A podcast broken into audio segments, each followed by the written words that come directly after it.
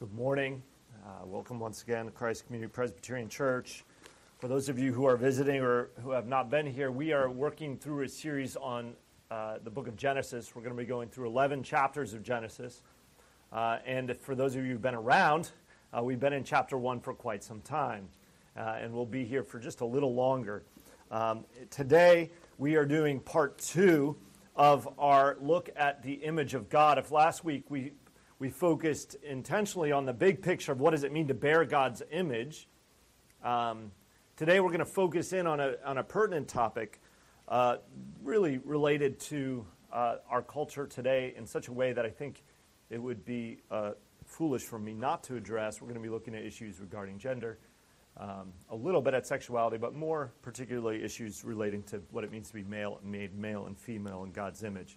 So, with that, we're going to read the text Genesis chapter 2. Uh, I'm sorry, Genesis chapter 1, verses 26 to 31. This is the same text we looked at last week. We're just going to take another angle, if you will, uh, another point of application. Hear God's word. Then God said, Let us make man in our image, after our likeness, and let them have dominion over the fish of the sea, and over the birds of the heavens, and over the livestock, and over all the earth, and over every creeping thing that creeps on the earth. So God created man in his own image. In the image of God, he created him. Male and female, he created them. And God blessed them. And God said to them, Be fruitful and multiply, and fill the earth, and subdue it have dominion over the fish of the sea and over the birds of the heavens and over every living thing that moves on the earth. And God said, Behold, I have given you every plant yielding seed that is on the face of the earth, and every tree with seed in its fruit. You shall have them for food. And to every beast of the earth, and to every bird of the heavens, and to everything that creeps on the earth, everything that has the breath of life, I have given every green plant for food. And it was so. And God saw everything that he had made and behold, it was very good. And there was evening, and there was morning, the sixth day. The word of the Lord. Let's pray. Lord, I ask uh, for your grace and your spirit this morning as we look at your word. Lord, on topics like these, we tend to want to run and, and, and not talk about them because they're fraught culturally. They have lots of they cause lots of angst, not, not just because of how we might feel, but because we know loved ones who struggle. And so, Lord, give me wisdom. Help me uh, to be faithful to your word, to be winsome, to be compassionate, uh, and help us to have compassionate hearts and wise minds uh, to apply the truths of your word. For we ask this in Jesus' name. Amen. As I mentioned, uh, this morning we're going to be looking at this very polarizing topic of our day, the issue of gender and sexuality. And as I said, I'll be focusing particularly on the issue of gender. It can be applied to the area of sexuality, but I just there's so much that could be said on this topic, and it would I could do a whole series just on this topic.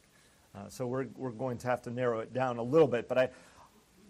I, I want to give you a that this like disclaimer or warning before the service. There, there won't be anything explicit, but I do want to give you a heads up, especially as some of you have children here and maybe you haven't talked to them about any of this. This, this. I will be delicate, but you, you obviously have feel free if you need to, for whatever reason, pull your kids out. But I, will be honest, I think it's important.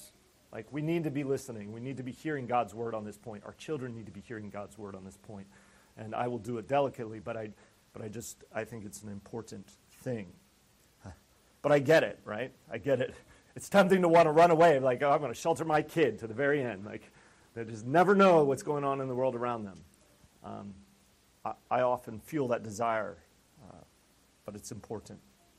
And I wouldn't be faithful as a minister uh, if I didn't address the topic. Uh, I need to preach about this. And so, with that, uh, I, have given my warning.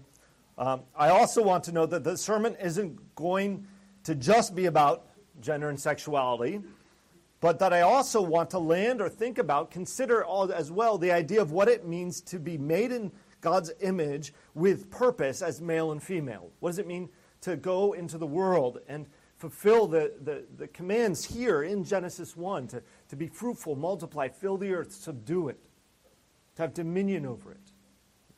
That's an aspect of our being made in God's image as male and female. Each and every one of us, each and every one of us, is created with dignity and purpose. And these things are tied together, our being male and female, and are being made to fulfill God's purpose in this world. And, and so they're not, these are not divorced ideas. We need to hold them together. And I actually think that they help us in understanding why we are who we are, how God made us. We will also note throughout the sermon how the fall, particularly I'm going to come to this at the end as we apply the sermon. So there'll be a lot at the beginning, but at the end I want to come and really consider the application of it, we'll consider how the fall has impacted how we view ourselves in terms of our gender, in terms of our sexuality, as well as how we view ourselves in our ability to fulfill God's plan for us as image bearers. We'll recognize the brokenness that we face, that the image has been marred. Yet, as is always in the aim of hopefully every sermon that I ever preach, I want to point out how God redeems, how he brings redemption. And I'll say on this topic, I think we as Christians actually have the most to offer those who are broken or struggling with questions of gender and sexuality. We have the most to give. We have the hope of the gospel embedded in God's word here.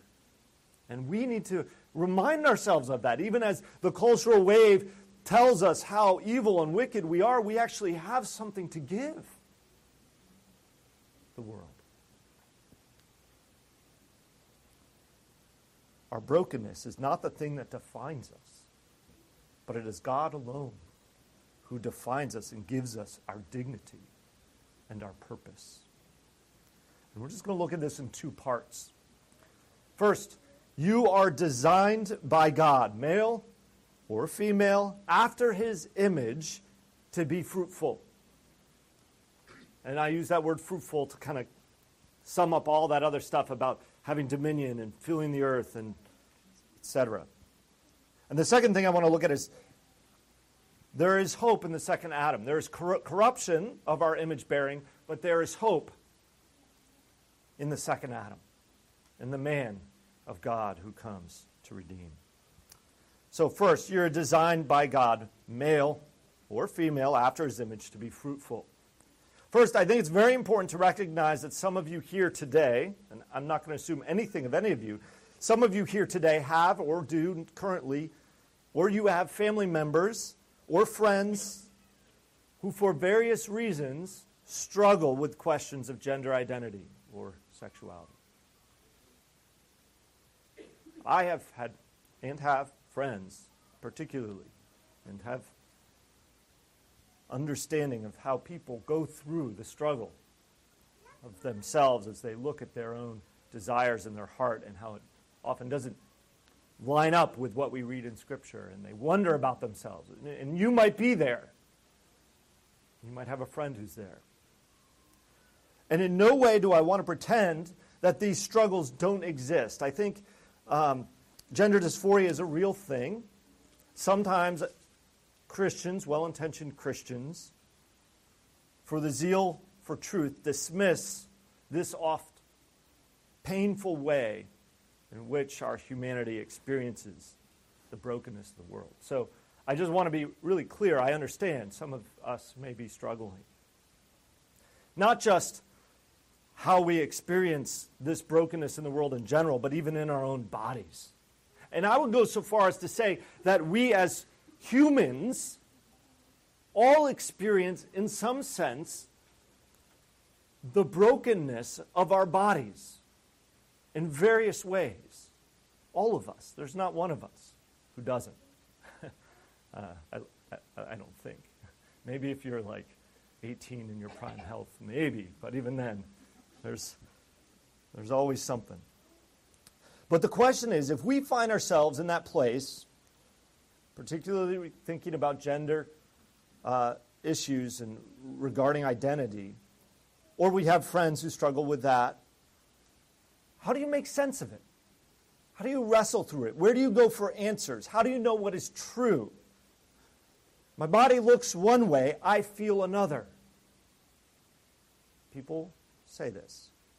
Even for those of us who don't struggle, this is hard for us to understand, to, to pull out. When somebody says this to us and we're confronted with this, we, ha- we have to say, ah, well, where do I go to answer these questions for this person? How do, how do I know? Where do we go? One theologian uh, pr- probed the question. He says, how do we get to the place culturally where the words, I am a woman trapped in a man's body, is a reasonable statement? That none of us are shocked. We all sit here and none of us are shocked that somebody would say that. How do we come to this place? Historically, he sort of delves down into the philosophical and the theological and the cultural and examines this, and the psychological and examines this. But from a cultural perspective, it's not only reasonable, it is in fact what expert tells us is fairly normal. In fact, to say otherwise is to say, is to be cruel. It is labeled to be cruelty. To say that to feel that way is in some way abnormal is in fact cruel. One such expert, Dr. Deanna Adkins, uh, psychologist or psychiatrist, wrote an expert uh, opinion, a, a, declaration to the U.S. District Court of North Carolina uh, for. Uh, um, I don't know all the, the details of what she, why she wrote this, but you can, you can find what she wrote. It was an expert opinion. She says this At birth, infants are generally classified as male or female based on observation of their external genitalia. This classification becomes the person's birth assigned sex, but may not be the same as the person's gender identity. She goes on to declare a person's gender identity refers to a person's inner sense of belonging to a particular gender, such as male or female. Gender identity is a deeply felt and core component of a person's identity. And a little farther down in the declaration, she says, Gender identity cannot be voluntarily altered, including for individuals whose gender identity does not align with their birth assigned sex. And still a little farther down, she says this From a medical perspective, the appropriate determinant of sex is gender identity. Medicine and science require that where a more careful consideration of sex assignment is needed, that it be based on gender identity rather than other sex characteristics. In the past, when mental health and medical practitioners identified a disconnect between a person's gender identity and assigned sex at birth, treatment often focused on efforts to bring the individual's gender identity into alignment with, assigned, with the assigned sex. These practices were unsuccessful and incredibly harmful. That's the expert witness, so to speak.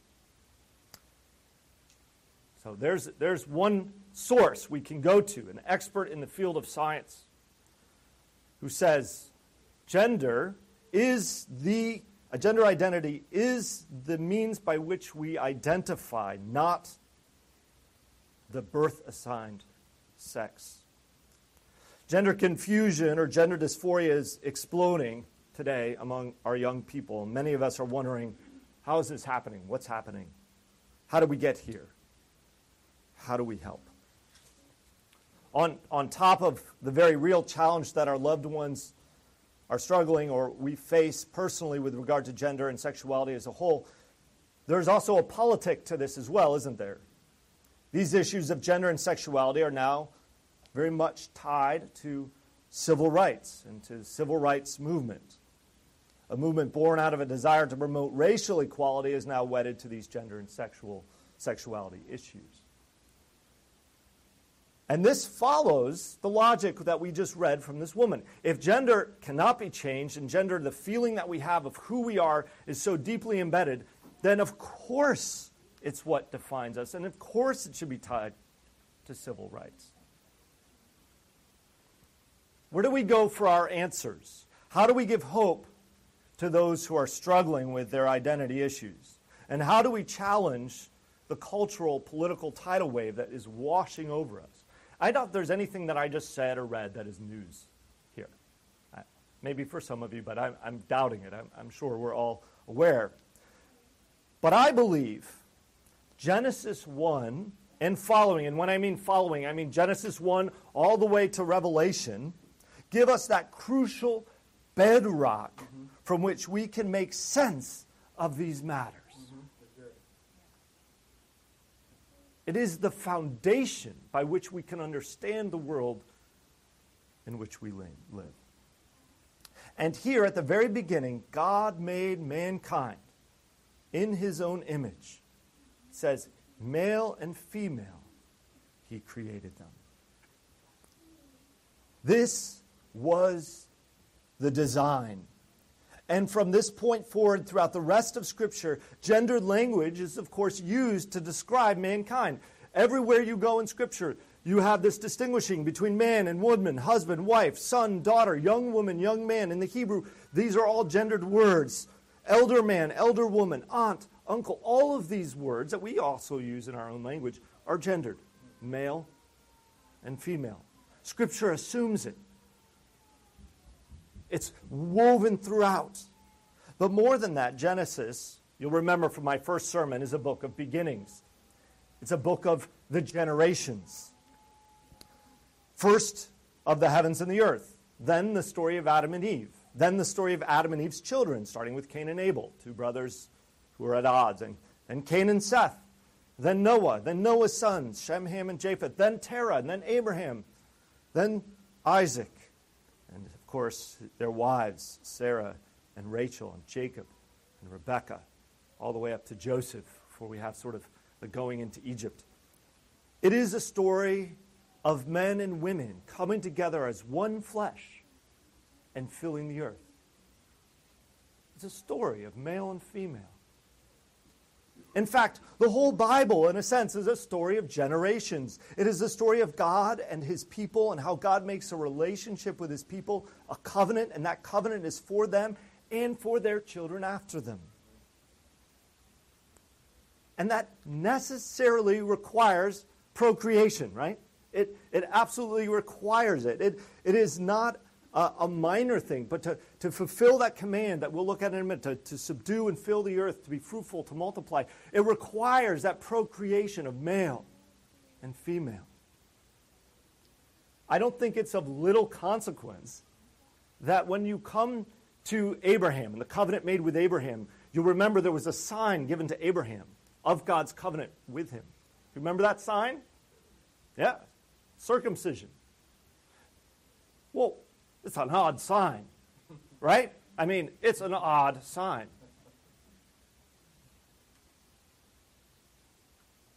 Why? Have you ever contemplated that? Why that sign? Of all the signs that God could have done in all the world, He chose that particular sign. Why? Because it was a picture of the cutting away of the problem of generational sin that needed to be dealt with. We have an unholy people who need to be made holy generationally. They're tied back to Adam. This is a story of the generations.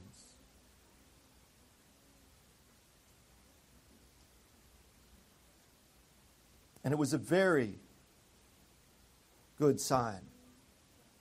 Not only is it a story of generations, it's of course a story of mankind's rebellion as well, and how the sins of the father, right, are passed on from one generation to the next. You can hear the echoes of that in Scripture. We see it in Scripture. You look at the sons of, let's just take Samuel, or the sons of David, right? Generational sins. The whole of Scripture is built around this, this binary, male and female, generational nature, and of the passing on of sin, but also of that image of God, as marred as it might be. It's inescapable. Inescapable. God made man, male and female, after his own image and be fruitful, to multiply and fill the earth. It was a very good design of God to make mankind in these two complementary and corresponding parts. Now, I want to stop and I just want us to think about the purpose. So, God made us generational, He made us male and female, and He tied us together, but He did it with a purpose. We've talked a little bit, we've touched on it this idea of filling and being fruitful and multiplying and all this. Um, I want to consider how we do that uh, apart from one another. In other words, apart from male and female. Now, it's true that each, if I was on my own, I didn't have a wife, I could in some way function as a man, but there, there is a sense in which there's this complementary nature that when we, male and female, not just husband and wife, but male and female, when we work together, we fully express God's creativity and work in this world. We represent Him, male and female, together. Um, when I when I do uh, pre-marriage counseling, uh, oftentimes we you know we take different aspects, but towards the end of my pre-marriage counseling session, I like the couple to start thinking about their life together. Meaning, I like them to think about who they are together and what goals that they might have together. Because sometimes, you know, we can enter into marriage and we can think, oh, I'm married to this person, but I do my thing, they do their thing. And I try to emphasize the fact that actually, when you come together, there's this beautiful synergy.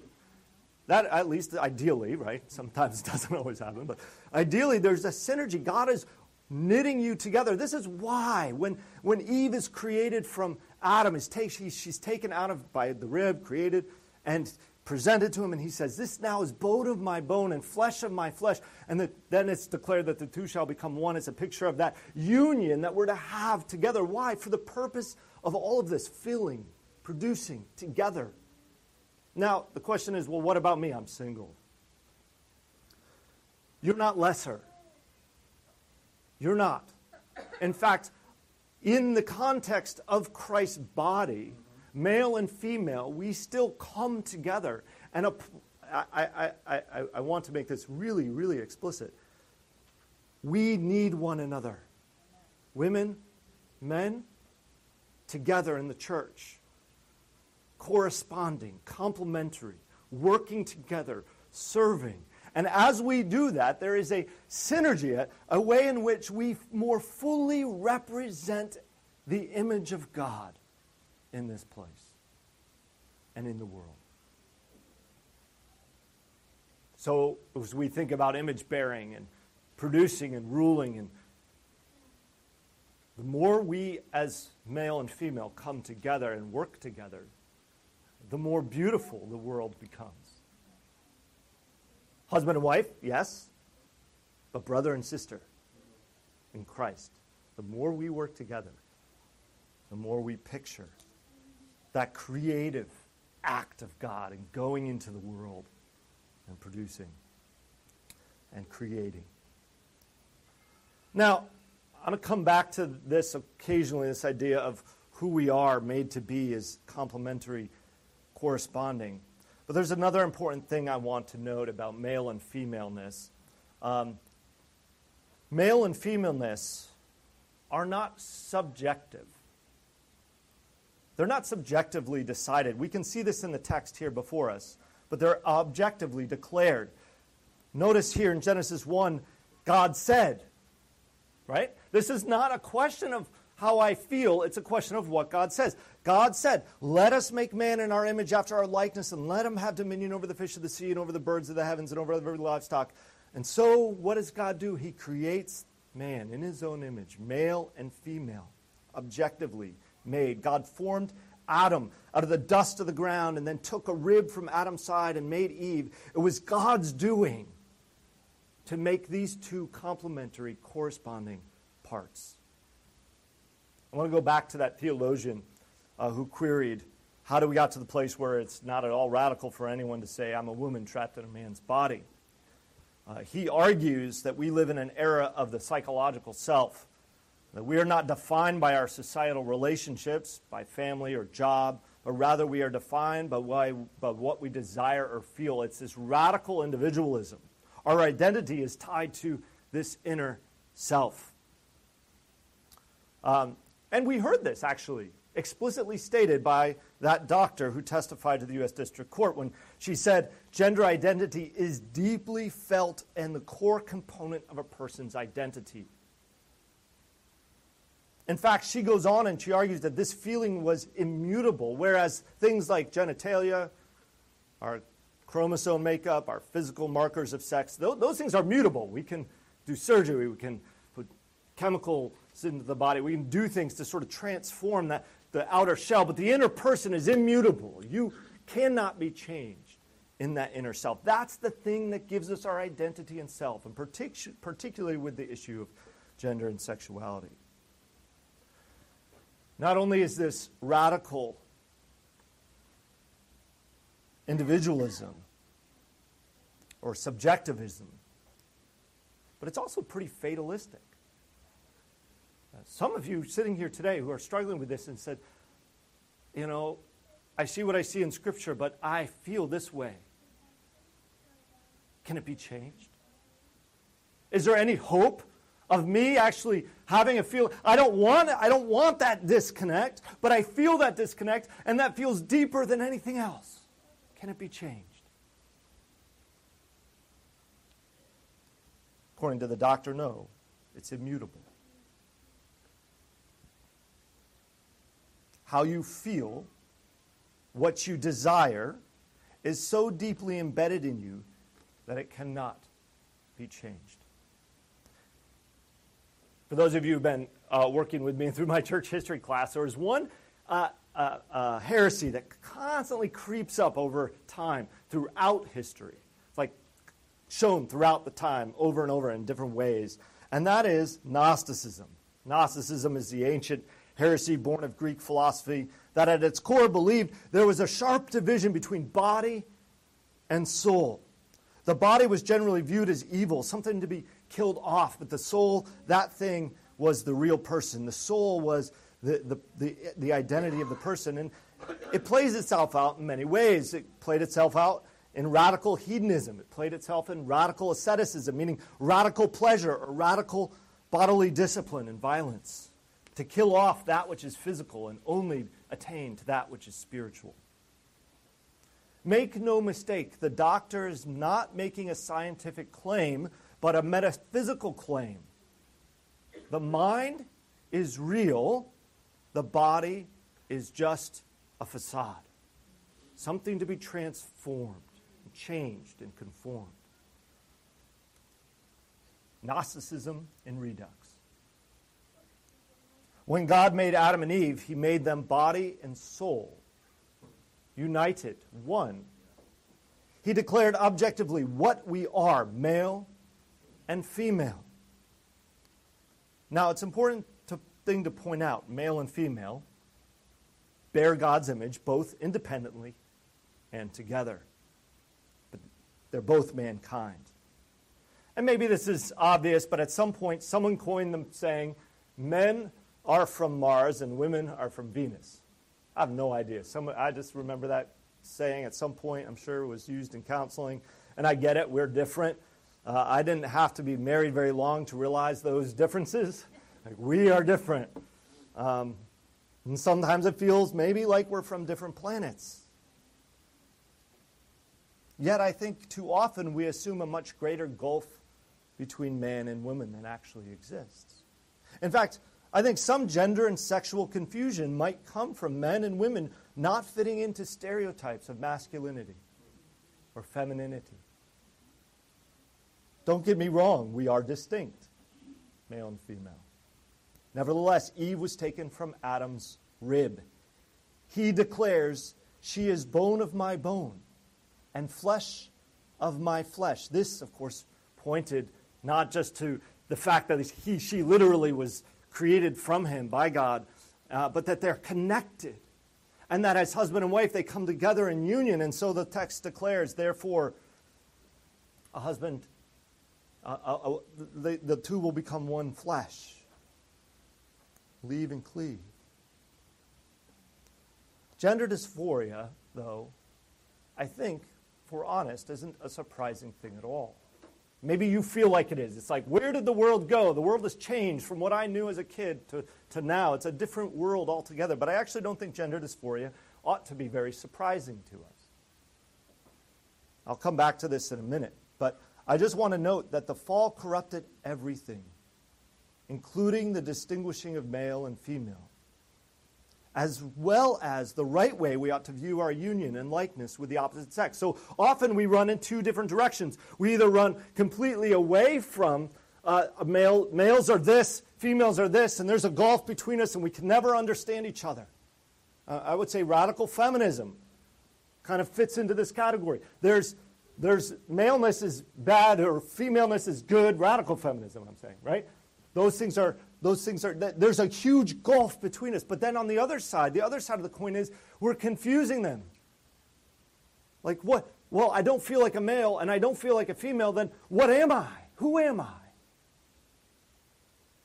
But notice God makes the distinction male, female, yet of the same flesh, same substance. We are one and yet distinct. Maintaining that, I think, is really significant and important for understanding. We're created to be in concert together, complementary to one another. Now, I want to move towards application. I try to give you kind of big, broad sort of picture. I, we could talk at length about these from, from all sorts of perspectives, um, but I, want, I kind of want to move towards application because I think sometimes we can start to get right, we have right knowledge, we're good to go. We, we've got it all. I've got what I know, need to know. I'm male, she's a female, and the world is wrong, and I've got it right. And we fail to miss the heart, I think, of the gospel. So I want to look at this idea of corruption and redemption and the hope of the second Adam. I want us to stop and consider just a little bit. What happened in the fall? To all of us. What happened to mankind? When Adam and Eve took the, the tree of the knowledge of good and evil, when they decided to define for themselves what was true and right and good, and did no, not any longer want to fall under God's objective reality, but come into that subjective thing. I want to define for myself what is true, right, and good. What happens when they take that? Well, everything is broken down, right? The relationship is broken down between male and female. So we see that clearly. Secondly, what we see not only is that this breakdown of the relationship between male and female, but we see a breakdown between the relationship between God and man. God now is distant. He's a God who has wrath, who is bringing judgment and justice, and man sits exposed, naked, and ashamed facing the full weight and wrath and curse of God for sin. So that's one aspect of it. Then in the curse itself, you have pain in this generationalness. Women are going to face pain in childbirth.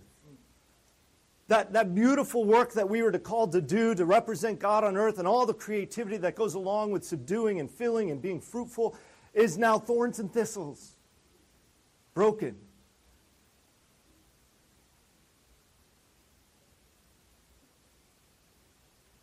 In fact, all of creation groans. All of creation is marred. All of creation is corrupted, including our bodies, including our minds, including our emotions, including our desires and affections, including all that defines us. In fact, to such an extent that what we decide to define us, Romans 1 is really clear on this. As we think about what defines us, it now becomes we exchange the things of God for the things of the earth. We start to look around to the world and say, I, I want to make things for myself. The desires of my heart are now for the things of the world. And so our desires are transformed. And that means how you feel about yourself is transformed. When we think about this area of dysphoria, I would say what does the word dysphoria mean, by the way? We use that, we throw it around gender dysphoria, dysphoria. Uh, dysphoria is that feeling of discomfort that we have.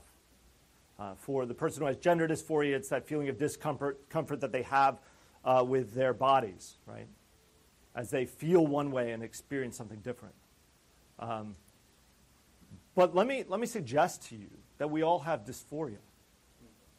There's not one of us that doesn't struggle with a sense of, of discomfort. Because what we long for, what we desire, how we view ourselves, whether or not it's related to our gender, is disordered. Mm-hmm. It's broken. And each one of us, as we confront and face our own desires of our heart, we recognize that it does not conform itself to the desires of God. You may not have this problem of gender dysphoria, but I guarantee you have another problem. Another discomfort that you have with yourself. I desire to do the things that I don't want to do. I do the things that I know I ought not to do, and the things that I want to do I can't do. Paul there is talking about dysphoria. That brokenness of sin that that exists in our hearts. In fact, I would even I would I would go another step farther. Actually, um, that dysphoria is good.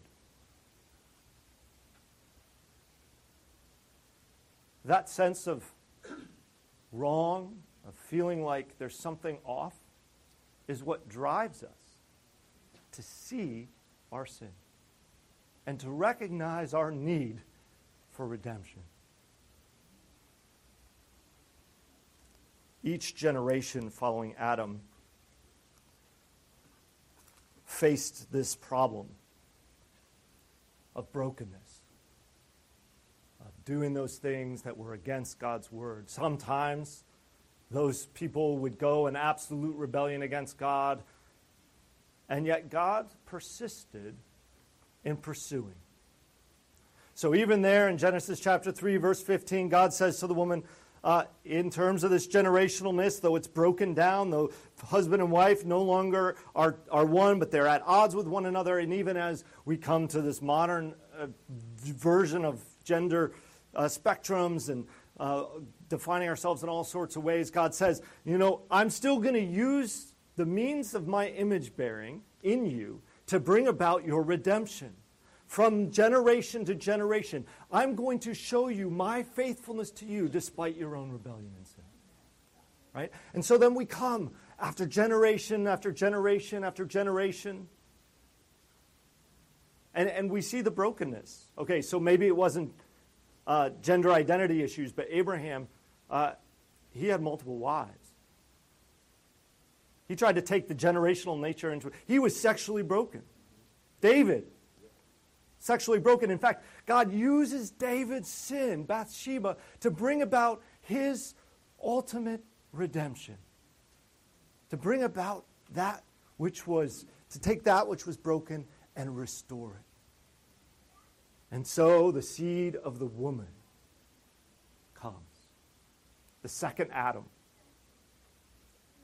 The one who comes and experienced dysphoria. Can you imagine what it's like to be the Son of God, creator of the heavens and the earth, to take on flesh and to bear the weight and curse of God for our sin that he doesn't commit on the cross? That's dysphoria.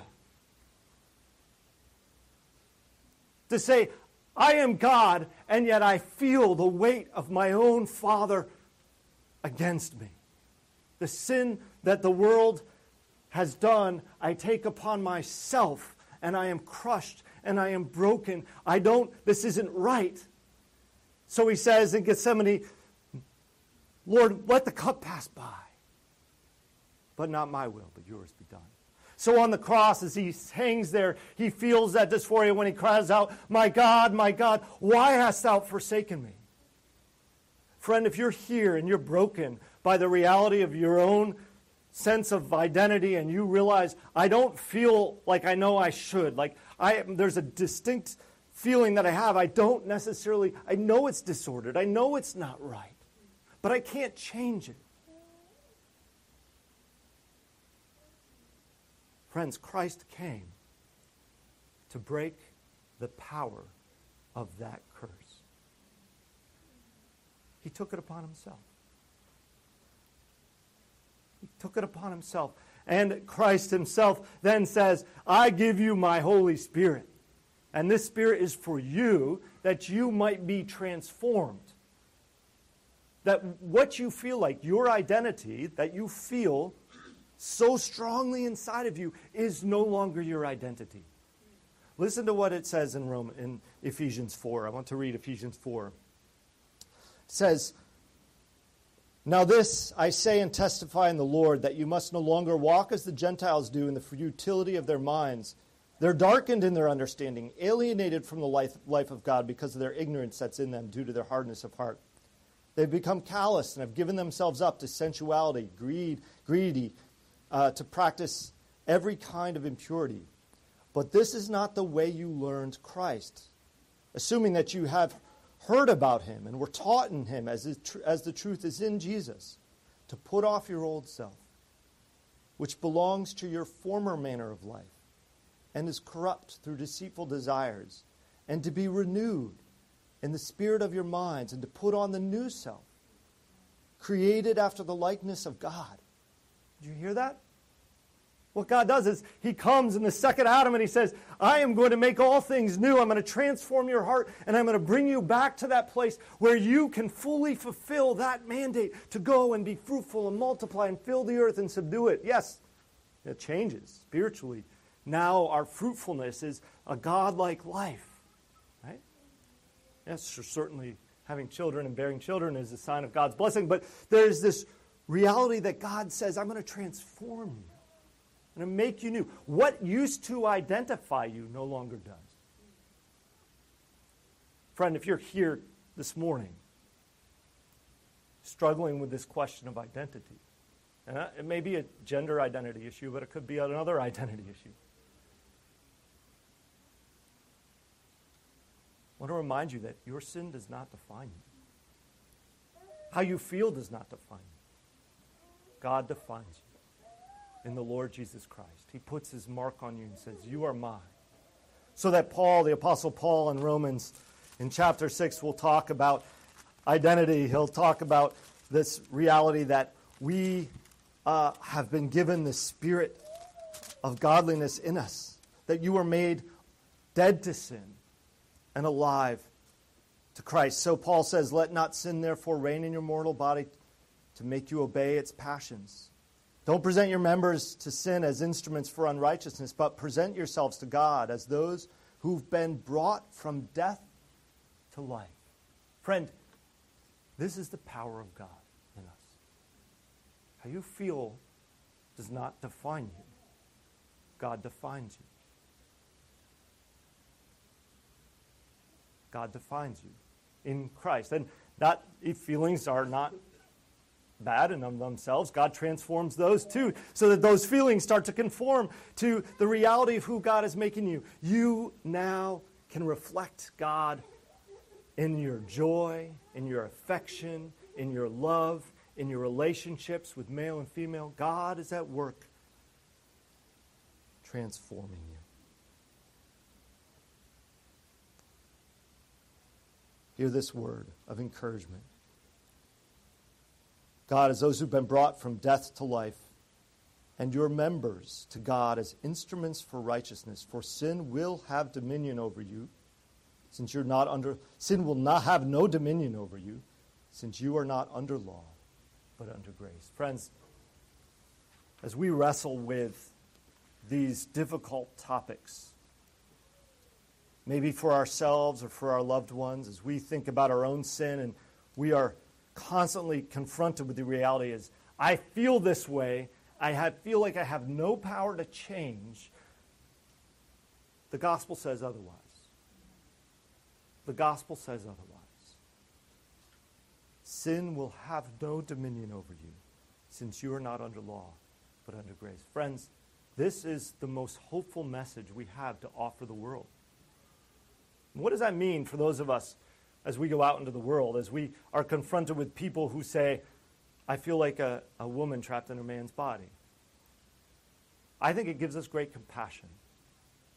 because I feel like a sinner, stuck in my sin, but for the grace of God and the Spirit of God in me. So I understand, friend, what you're struggling with. There's hope for change. There's hope for change. The gospel of grace answers that. You are designed by God, redeemed by God, created for His glory. And the good news is that when we get to, to glory, that it will be complete. That disjunct that Paul feels when he says those words, I do the things I don't want to do and I don't do the things that I want to do, that disjunct that says the old man that still remains feels overwhelming at times, sin constantly defining who I am, but we know it's not true, but we still feel like it's true. That is going away with in glory. We have a hope that we will be transformed. If you're stuck, stuck, struggling, you're saying, eh, I, I struggle with this gender identity and I don't see an end to it. There is an end to it. If not here and now, in glory. Fight the good fight. Empowered by the Spirit. Friends, this is the good news of the gospel. You are designed and redeemed by God for his glory. Let's pray.